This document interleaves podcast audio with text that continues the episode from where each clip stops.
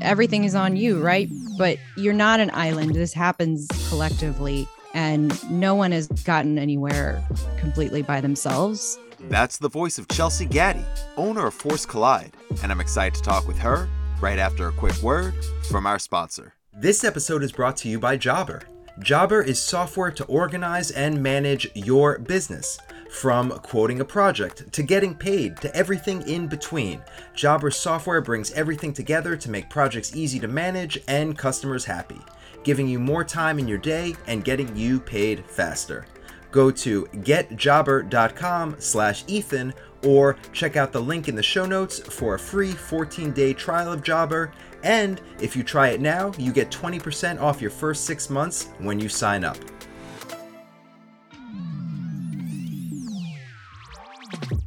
Hello and welcome to Building a Furniture Brand with Ethan Abramson, the show that talks about the business behind the furniture business.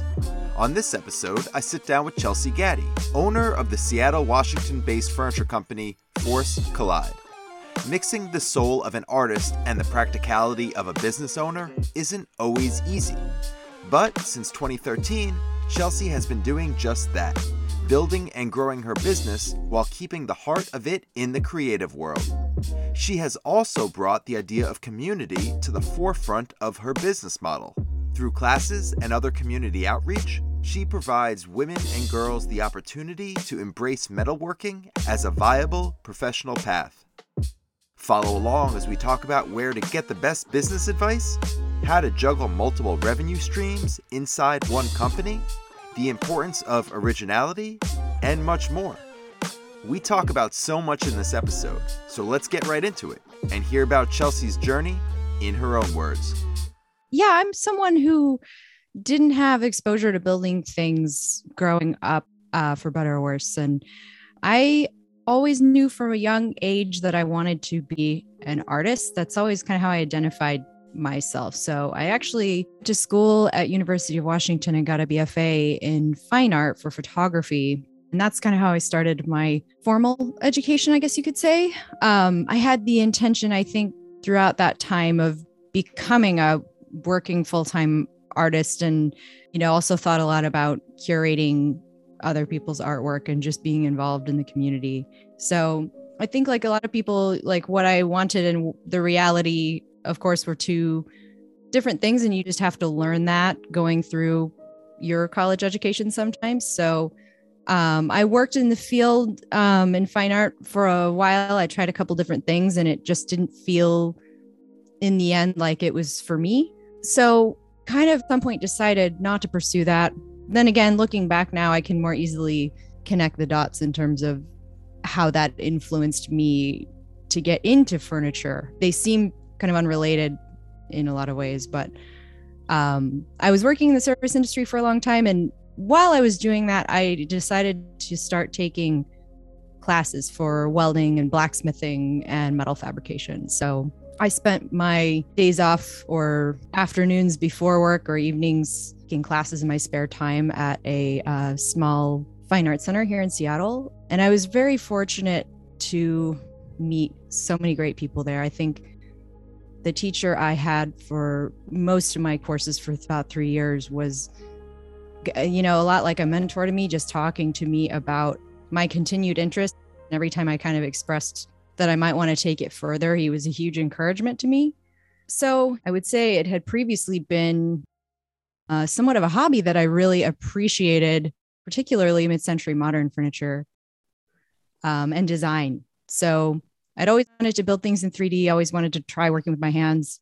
I think for me that what completed the circuit was like the first time I um, ever tried welding, it just felt like it clicked for me, you know, like I can combine all those things I'm interested in, right? And I did just genuinely really enjoy welding more than anything at the time that I had tried. So that led me to go as far as I could, um, even though it wasn't a a formal institutional level of education at that point. But in that way, I think it gave me a lot of freedom to do what I wanted to do. And it was a mix of art and technical training. So yeah, it was really through that time at Pratt Fine Arts Center that I I kind of just had this feeling that I wanted to try something and I pursued it as much as I could. I ended up meeting another artist that was looking for someone to share her studio.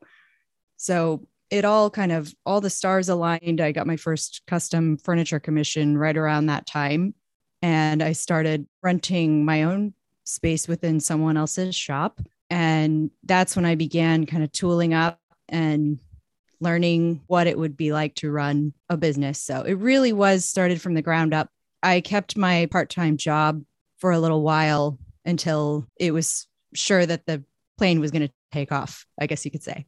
But yeah, I didn't have any formal business training, which sometimes I think business owners sometimes regret that. I've actually thought about maybe going back for a mini MBA at some point. Then again, a lot of that, you know, is just something that you learn by doing and learn by trial and error. And sometimes if if you're like me where the growth was starting small and slow and steady, then that can can work. It depends on where your interests lay. And I think it was really intimidating at first, like figuring out what I even needed to know to be properly be a business. But I think eventually I realized that side really appealed to me. So I kind of have leaned into it over the years and I've become more of a numbers person and a projections, budgets, business plans, models, all that stuff. I just I find that I think because it of what it is because it supports the idea that I really enjoy it. Well, your growth was organic. Your furniture business growth, the business side and the artistic side were both organic. You were learning as you were going, and people build businesses that way. They don't know it all coming in, but if they want to stay successful, if they want to keep growing, if they want to basically stay in business, then they need to learn. Learning on the job is one way to do it, and it gives you that real feel, that in the trenches feel of what a business is because it's not just stuff in a book that you think maybe this will work in the future. It's stuff that is happening right there. You're in it, you're live, and you need to figure out what to do at that moment. I want to talk about your business, obviously. That's why we're here. But I want to take a step back and also ask you because you went through that formal arts training. And a lot of people think that they need to go that route to have an artistic business. And I know a lot of people who have done that and have been incredibly successful. But I also know a lot of people who haven't done that and have been successful. So, you having gone that way and then looking back on it, I'm wondering for people who are going in that direction, they are doing a formal arts training.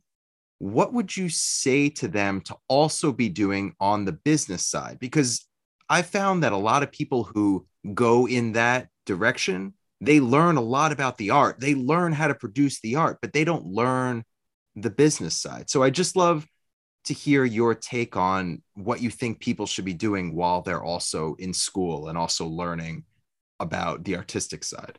That's a really good question. I think, you know, again, while maybe coming out of that four year program, at the time I did feel a little lost and kind of I, oh, I wish this had been more practical. That said, I do want to point out what can't be quantified that it did teach me and help me develop was having an eye, right? And I think that's something that you you can't always teach that, but I will say putting years and years into thinking about composition or balance or um, proportions and that you know that's where there is a connection between the photography I did and the and the furniture, even though they're seemingly so unrelated.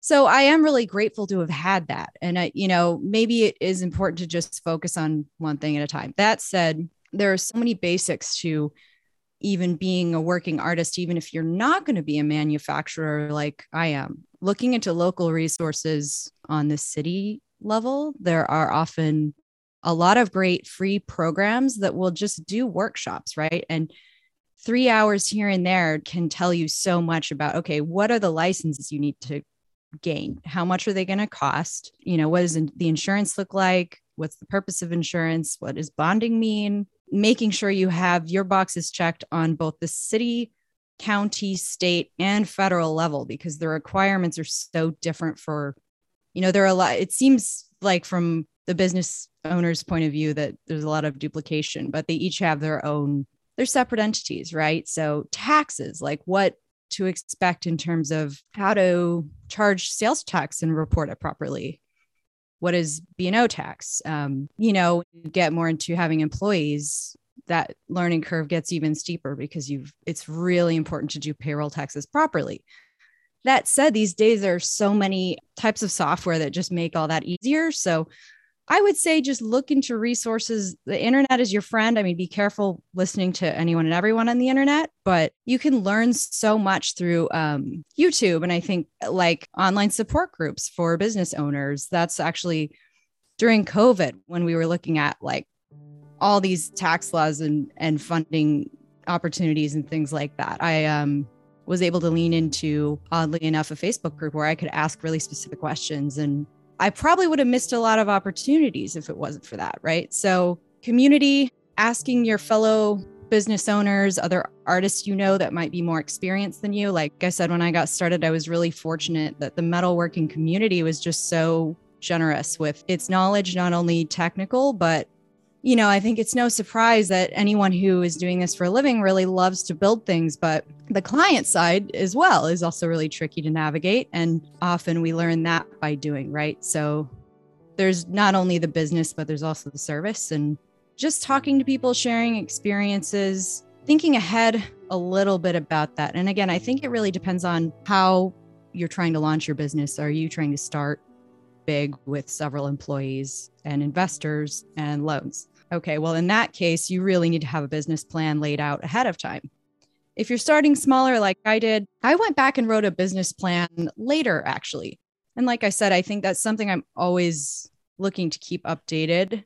Um, you don't do it once and then forget about it. You really use it as a guide map throughout the years and it can change, right? And so maybe you don't think you'll ever want to get a loan and that you want to only ever use the money within the business to keep it going. But you might change your mind and realize that you have an idea that just requires capital up front or something like that. And in that case, having a business plan is just one less thing to have to do when you move forward on something like that. So I think it really depends on the goal. If you want to just be one person working by yourself in the long term, but for me, I have wanted to slowly grow, started hiring employees a couple years ago and to me there was no going back at that point. I i've always worn all the hats in the business but being able to delegate and scale even on a small level is invaluable. So it's a whole other skill set to start doing that but you know at some point you realize you can't do everything yourself forever right? It's true. You can't. And that is why you lean on community which is what you did. And you learn from people who have done it before because you don't need to reinvent everything yourself, if there's people who have blazed that trail already, then there's nothing wrong with following in somebody else's footsteps until you get to a point where you know enough and you can go out on your own. And that is a great way to learn the business while you're in the business, learning in real time and figuring it out in real time. And there's also nothing wrong with outsourcing things that you're not good at not everybody is good at everything. You know, if everybody could do everything, then nobody would have job titles. Everybody would just be an entire entity to themselves. But not only is there nothing wrong with outsourcing stuff, but it's also if you want to grow, it's the smart move because you need to weigh your time against the time you're taking to learn a new trade, learn how to be a professional photographer, learn how to be a bookkeeper, learn how to be an electrician, learn how to do all these things that you might want to be able to do, but does it really make sense in your bottom line to learn that rather than outsource it to somebody else? Yeah. And I think too, just being prepared for things to be different than you thought going into it, right? Like, so if it was up to me, I would be fabricating in the shop most days of the week and and building things right i mean that's why i got into this but i've come to realize that sometimes did i envision that i would be on the computer doing cad modeling as much as i am in my full-time role now no of course i didn't that w- wouldn't have been something I would have looked forward to starting my business. And yet I realize how important it is for me to manage projects well. And, you know, so much of what we do is design. We design a lot of our own work, and that takes a ton of time. And so, you know, I didn't do this, I never did want a desk job. On the other hand, it is a really important tool that I value. And I realize that right now, that's something that's better left for me to do and delegate to an employee to do the shop fabrication because the ideas are in my head and it's just a lot more efficient for me to draw them, right? And also, since I'm the one interfacing with clients and like I said, just a lot more efficient to be the drafter. So, filling shoes where they need to be filled until you're ready to pass that on to somebody else. And I think the last couple of years, I've leaned a lot into that project management, which again would really have surprised me looking back in 2013 when I started my business. You'd ask me what I thought I'd be doing. It wouldn't necessarily be being in meetings, on site visits, and on 3D modeling software a lot of the time. So, adapting to change, being where you need to be, where it's best for the business, it's not necessarily about what I want. And I think at some point you do realize you have to separate you know you are such a big part of the business of course it's but it becomes its own monster that you kind of in order to run well you know it might be at odds with what you want sometimes and you've got to really decide how to find that endurance to keep going and kind of get through difficult times where things may not be going how you want or the important thing for me was having a clear vision when I started and even though it's been almost 9 years now that vision has stayed pretty true the entire time. And of course, of course, I've adapted and things have happened that I didn't expect, and not everything went as planned, right? But that core, the core values are still the same. And I think I can almost close my eyes and envision, you know, in the abstract, what I want my business to be. And you just kind of have to hang on to that idea, right? As things change and develop things definitely change, things develop. Where you started is not where you end up. It's hard to run a business and nobody is saying that it's easy and and especially when you're doing it and you're working with a lot of different projects, you have employees, you have clients, you have things going on that are not controllable and you have to adapt with every single part of it. Let's talk a little bit about your business. You said you close your eyes and you can see where you want it to be. So let's talk about where you want it to be. Right now, you have three different avenues of your workflow. One, you have your repeatable furniture, you have your furniture collection that you sell in stores and directly to clients. You also have the custom fabrication where you do artistic pieces, you do architectural pieces, you do custom work for a variety of residential and commercial clients. And then you also do public works, which are bigger pieces. And I'm sure that comes with a whole nother set of difficulties that you probably never even imagined the first time you started welding things. So let's talk a little bit about how your business is structured and how you jump around from all three of those things on a daily basis. Yeah. So furniture is my um, first love and why I, I started this business, of course. And and so that is a, always a mainstay of I think that custom side where clients trust me to they trust my vision, they trust the quality and the level of service and and they allow me that creative freedom to make something maybe it's one piece or a collection for them over time. And that's really what I'm really passionate about. That said, I think you know, I'm not a generalist, but I do think diversification is so important to a business. It's going to ebb and flow where you have more demand, right?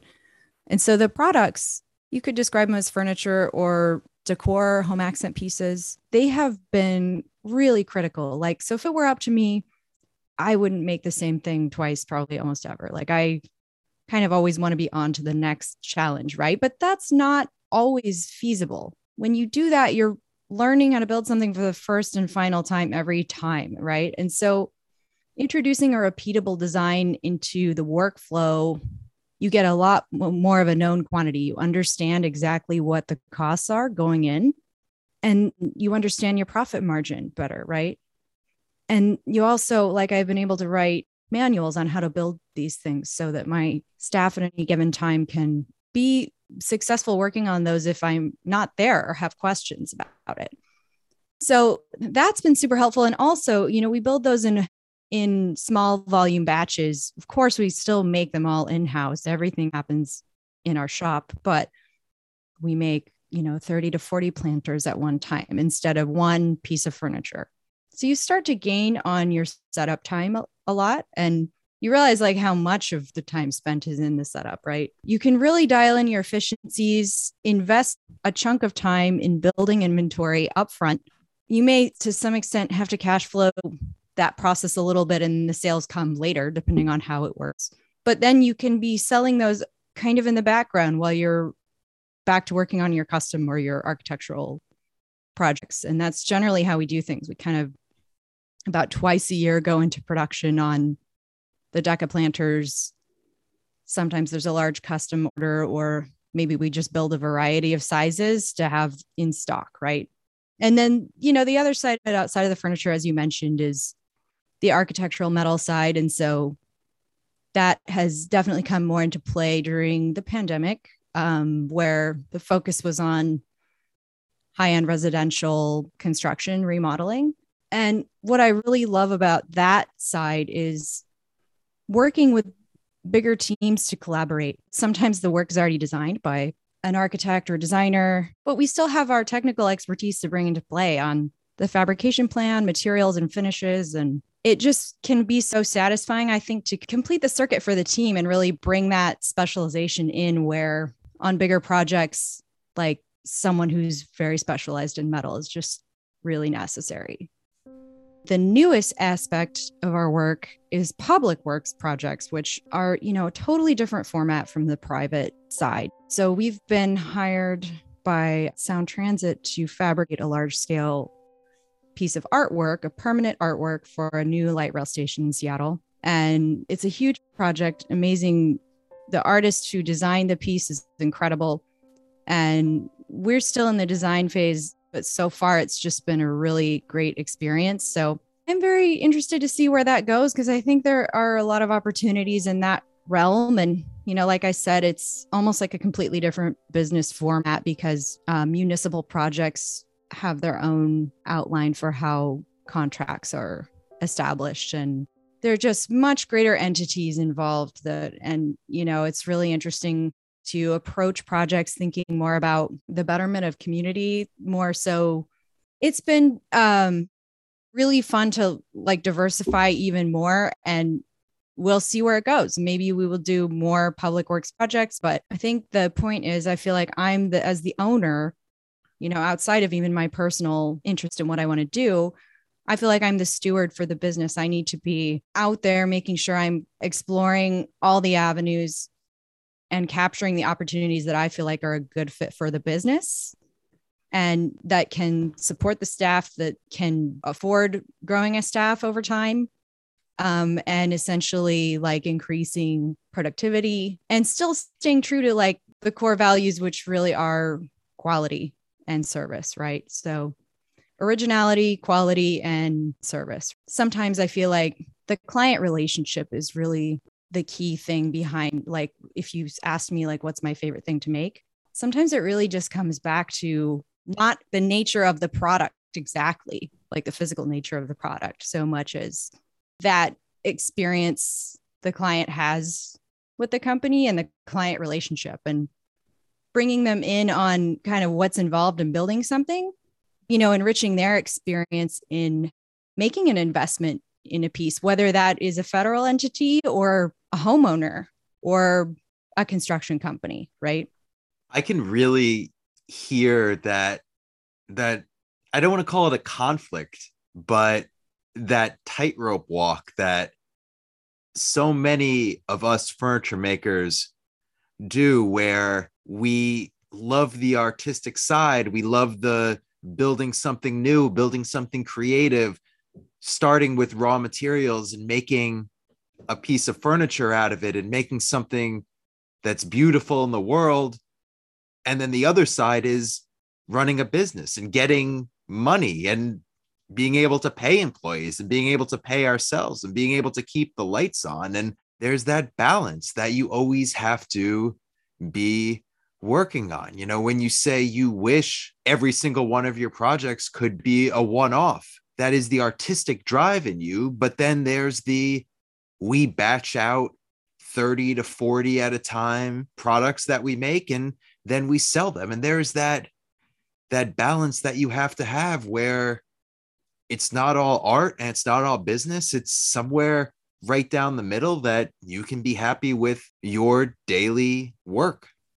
Definitely. I think, you know, for me, I find a lot of satisfaction in, in making things that serve a purpose. And if that's more artistic, great. That the more artistic, the better, right? However, I think making things that are useful is also incredibly satisfying. And if you're filling a gap for somebody they couldn't find on the market for and that's the beauty of custom right like off the shelf is obviously more affordable typically but a lot of times our clients can't find exactly that range hood they're looking for or whatever it is right coffee table end table or maybe they want you know a set of furniture that can be modular because they know they're going to be moving a few times over the next few years and they don't exactly know how much space they're going to have right so they get that full on experience. It's not add to cart. It's um, quite the opposite. You know, we build that, what that looks like together. And again, even if it's something for an industrial purpose that's just useful,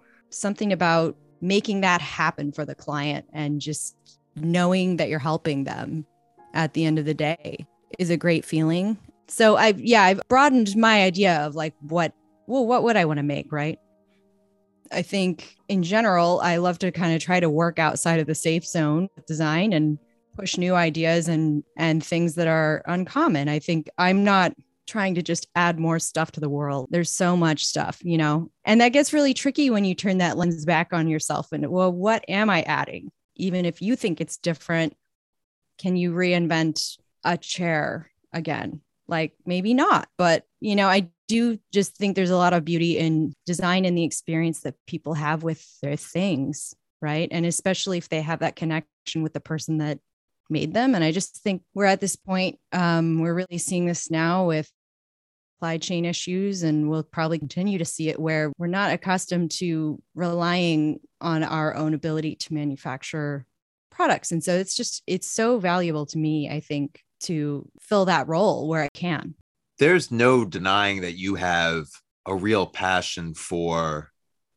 the work that you make, the ideas that you create, and what you put out into the world. And working through a piece by yourself and turning that into what you see in your mind is something that you love to do. But on the business side, you are scaling your company. You have employees, you have other people who you need to share your vision with to make it a reality. And that can be a difficult process because you are a furniture maker and you started as a furniture maker, but then as you got more successful, you needed to bring other people on. And when you bring other people on, you're not a furniture maker anymore. You're a boss of a furniture company, and that's a different thing. So, how have you balanced your ability to create and your creative process in general with being a boss and having to share that creativity with other people to make them not only build what you see in your mind, but also have a good work environment that they want to continue being an employee with you. Yeah, so much to unpack there. Um, I think, first of all, I've been really fortunate to have the people that have worked with me have worked with me in the long term, right? And that's just invaluable because the longer you work together, the more you get to know each other and the, you know, it gets a, a little more effortless all the time to communicate and have employees understand expectations, right? Uh, or what the expectations are. So I would say, yeah, communication really is the key thing. I other shops that I have worked for in the past, I learned a little bit from that. As a fabricator or an assistant fabricator, when I was first getting started, like what was working for me and what wasn't working for me, right? And just reflecting on that and trying to really hold that in my mind. So, something that I value a lot is letting an employee in on the bigger picture of a project or even of how things are going with the company in general, right? But specifically with projects, I think from the bidding stage, even brainstorming different ways to make things, putting minds together to evaluate which method might be more successful or more efficient and keeping that com you know letting people really have a say in how things are built right because i'm i think you know, I would I wouldn't be surprising anyone I know to say I am extremely particular.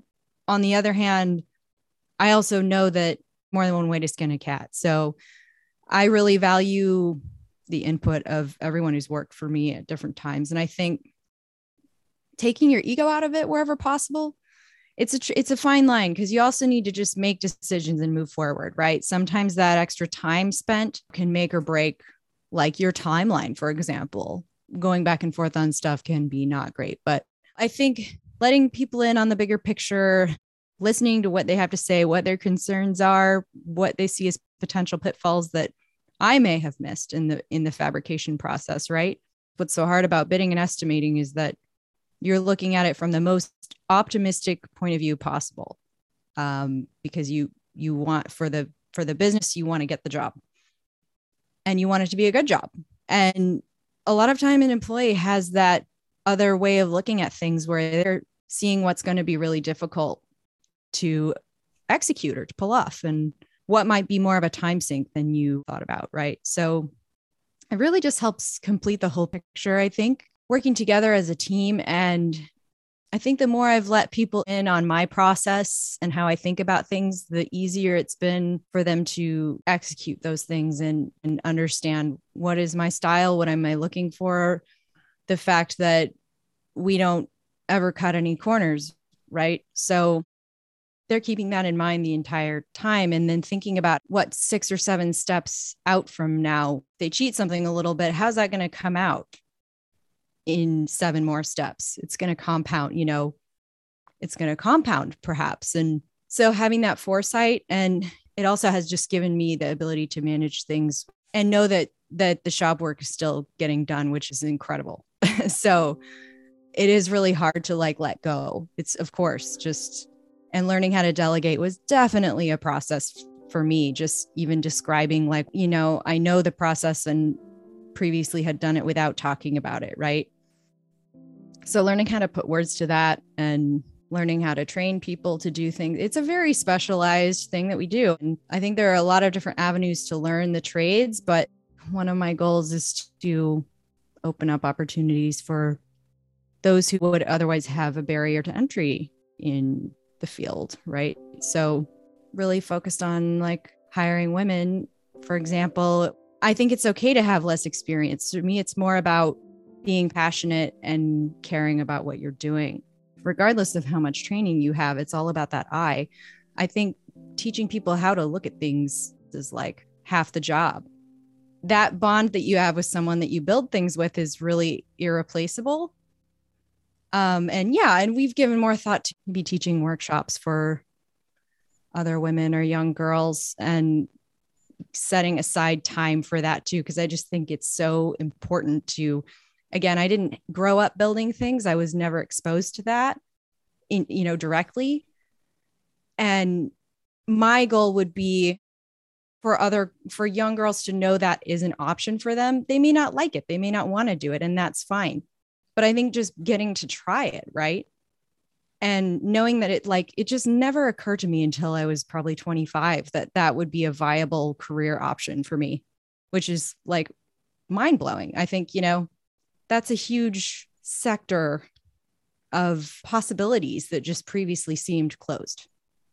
Being in the position to bring that to the greater community, to be able to offer your experiences up to other people who might want to follow in your footsteps is is an important part of what drives you to be successful in your business to keep your business going. And there's obviously the bottom line the money and growth of a business but you can't forget about what drives somebody. It's not necessarily the business side it's also the emotional side it's the mental side it's what helps you get up every day and push your business forward and continue to push your business forward and it's different for everybody than that you can't you can't count out you just you can't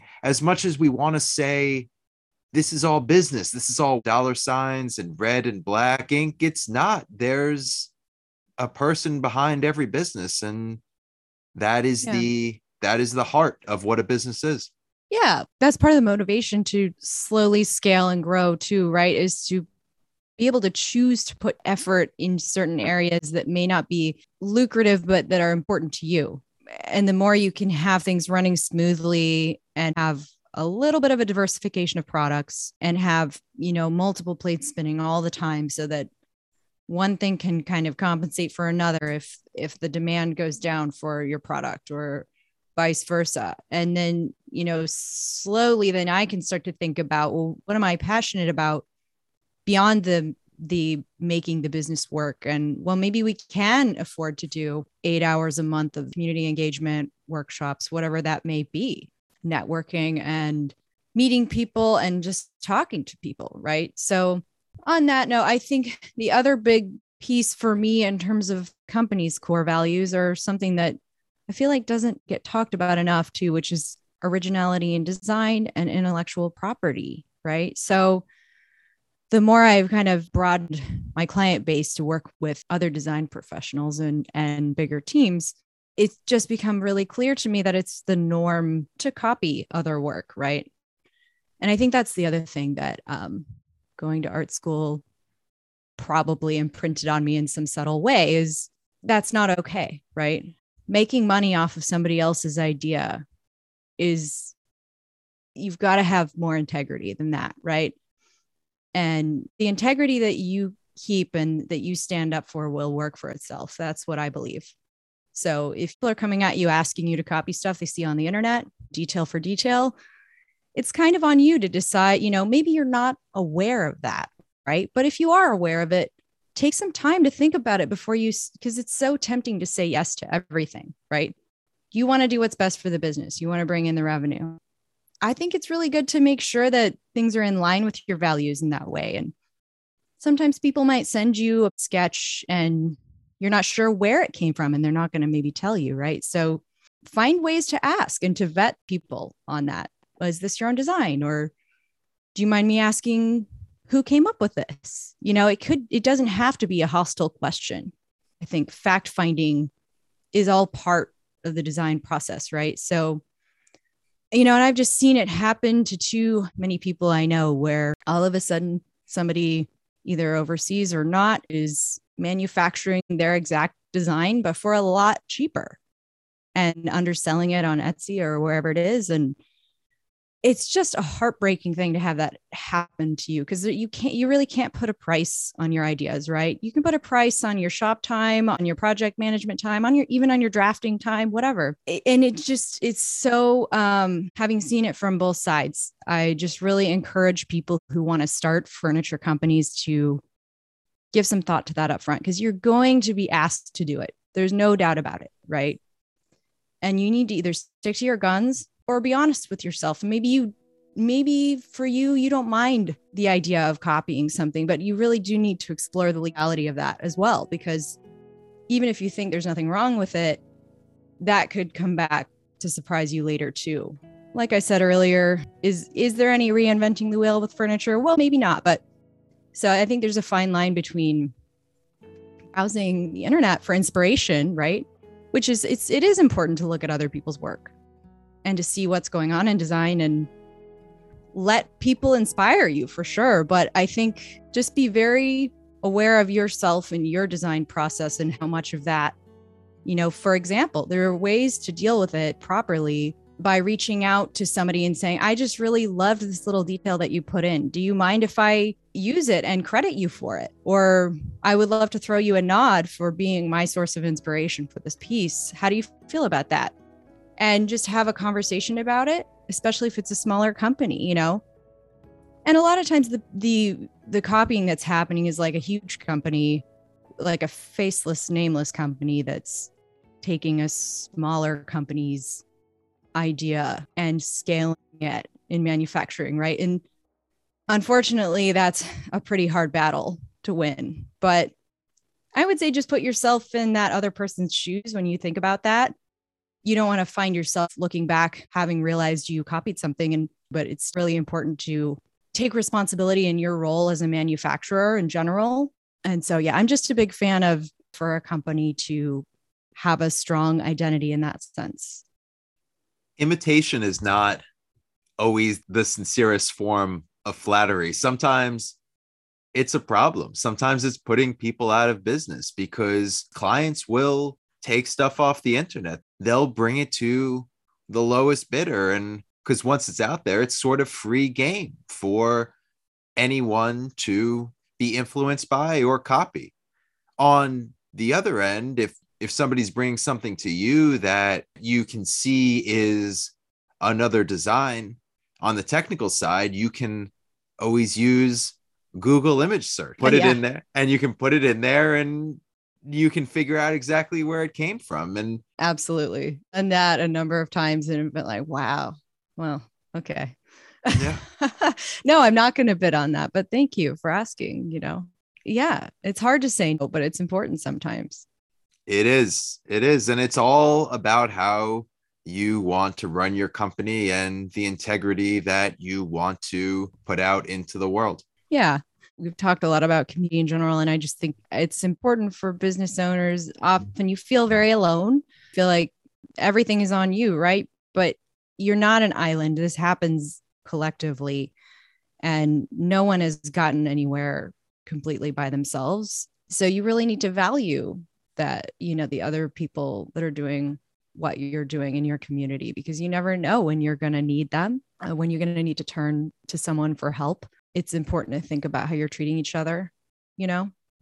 It's, it's been a huge highlight i think for me through this business is some of the friends that i've made you know i've even it's not really my style but i've even met other makers online that i've then met in real life later on and they really have become friendships um, in my life. And you know that's just something you can't put a price on either a singular experience to try to run a furniture manufacturing company. It's not easy work and being able to share that with other people and share in those experiences and go to people for their take on things when you're not sure. Sometimes along the lines of not being an island onto yourself as a furniture company, there's also another way that you can grow your business, and that is with certifications and becoming mm. certified in different ways. I know that's something that you've done and you've had success come from it. So, could you talk a little bit about the certification process and how that's helped your business grow? Yeah, yeah. I'm again, it's one of those things where I, I'm an instrument to find resources for the business, and that is a resource. So, we recently became uh, certified as a women owned business enterprise, both on the state, city, and federal level, which are all different, of course, application processes and whatnot. So I'm still wondering how that's going to unfold to an extent. And it does feel a little foreign. Like there's, along with it, comes so many new things to learn and networking opportunities and workshops that I sometimes feel I don't have time for. But I will say, in the world of construction and, and building things in general, sexism is not a myth and it really is evident to me on a daily basis sometimes how um, opportunities are presented differently as a woman owning a business. So, yeah, I feel like the goal is not to be chosen for the job because you're a woman, of course, or to fulfill a quota, hopefully not. The goal is to be exposed to opportunities that you otherwise would not be made aware of or have been referred to. Because it, it is it can be kind of a closed loop. It's just just it's a highly male dominated and white male dominated field for that matter. So i'm still you know i think the first thing that it kind of helped connect me with was the public works project. And that wasn't the sole reason that i kind of fell into that um, on the other hand it's i know these agencies are really looking to expand and support smaller women minority owned businesses as much as possible.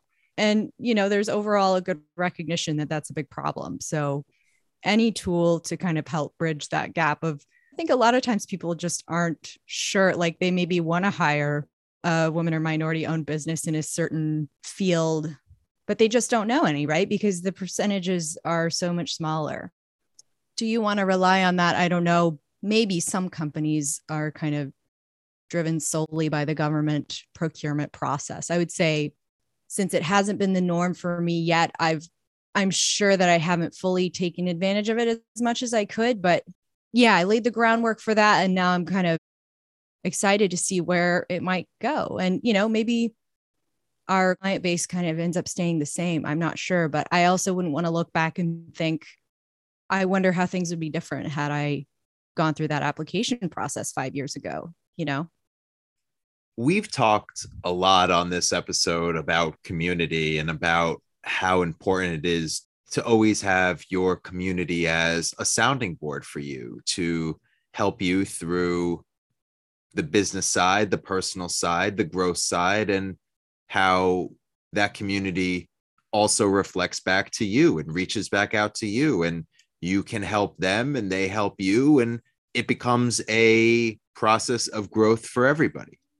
So, for people listening who want to be in that community, who want to start a business, who see what you've grown and they want to be a successful business with years of experience and multiple employees and growing by leaps and bounds every year. And they want to have a company like that.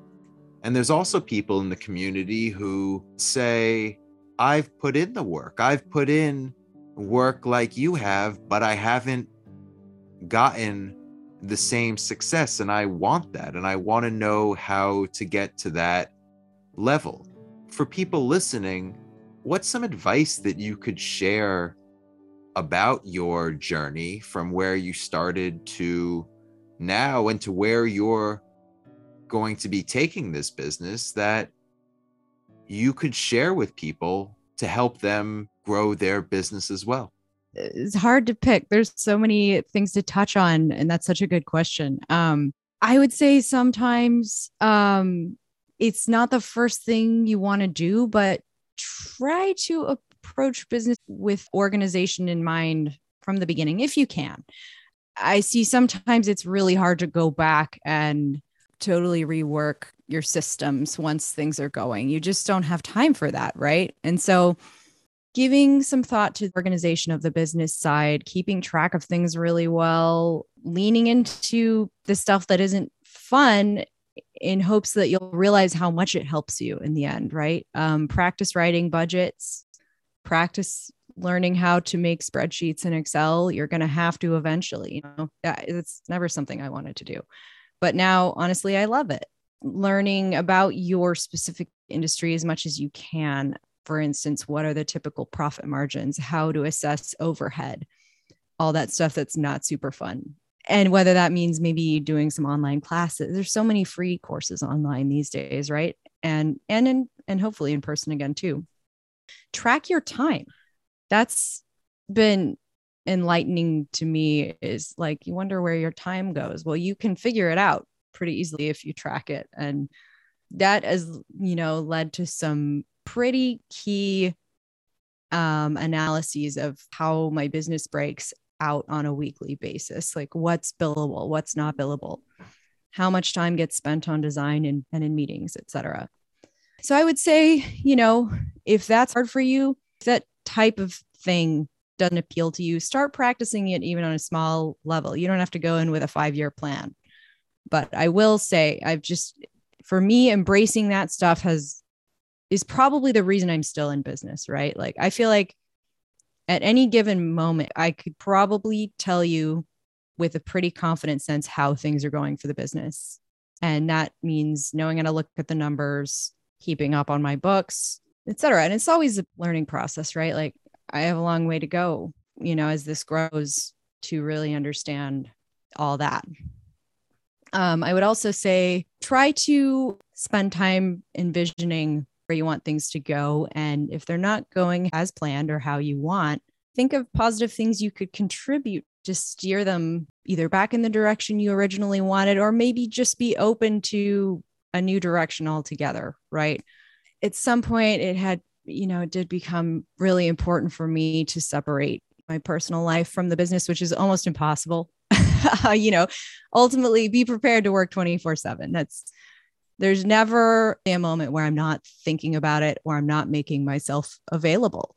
And, you know, I think if you're having a fantasy of starting a furniture, a metalworking, or a woodworking company, having been um, at a nine to five job for a long time, it's going to be pretty different than what you think. It's not all super fun, and you need to be able to plan in advance how you can go periods of time without paying yourself. And what's your backup plan? What does that look like for you? It could be different for everybody, right? And I certainly wouldn't want to discourage anyone to try it. But the hard realities are clients are going to be asking you to meet in the evenings on the weekends a lot of the time. And there's there's a lot of building that has to happen sometimes before cash flow is really there, right?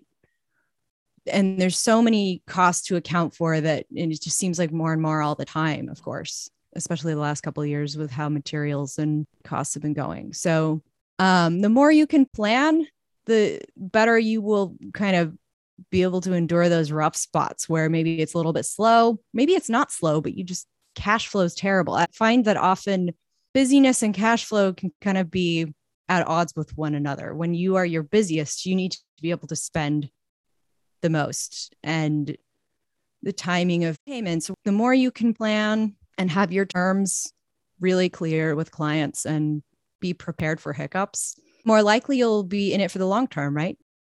There's endless amounts of um, bits of advice to give, but it's true. There's endless yeah. there's endless advice that you could give and you could talk through each and every single day of your business and still have stuff to teach people because that is the beauty of people having their own business that they learn their own business by having their own business. And we as business owners can share a lot with people, but in truth, people have to walk on their own feet and they have to figure out what works for them. And I do appreciate you sharing all of the knowledge that you have in this episode and you being open to talking about your journey and how you've grown your business. And I know that this episode could go on for days where you could share yeah everything that you've learned but i do appreciate what you have shared and i know it's going to help a lot of people listening. I hope so. Thanks for giving me the opportunity. It, i always really enjoy talking about not only the work itself and the how things get built and processes but talking about the business is fun Thanks so much for listening to Building a Furniture Brand with Ethan Abramson. If you liked what you heard, you can subscribe to this podcast anywhere you like to listen. To learn more about the show, you can visit buildingafurniturebrand.com. And feel free to reach out anytime to say hey, ask a question, or suggest a guest for future episodes. Our email is hello at buildingafurniturebrand.com. You can follow along with me on Instagram at The Build with Ethan, and I can't wait to bring you the next episode. This show is produced and edited by me, Ethan Abramson. Hope you enjoyed, and thanks so much for listening. The Building a Furniture Brand with Ethan Abramson podcast is proudly part of the Woodpreneur Network, the media network and community for wood entrepreneurs. Check out woodpreneurlife.com for more information.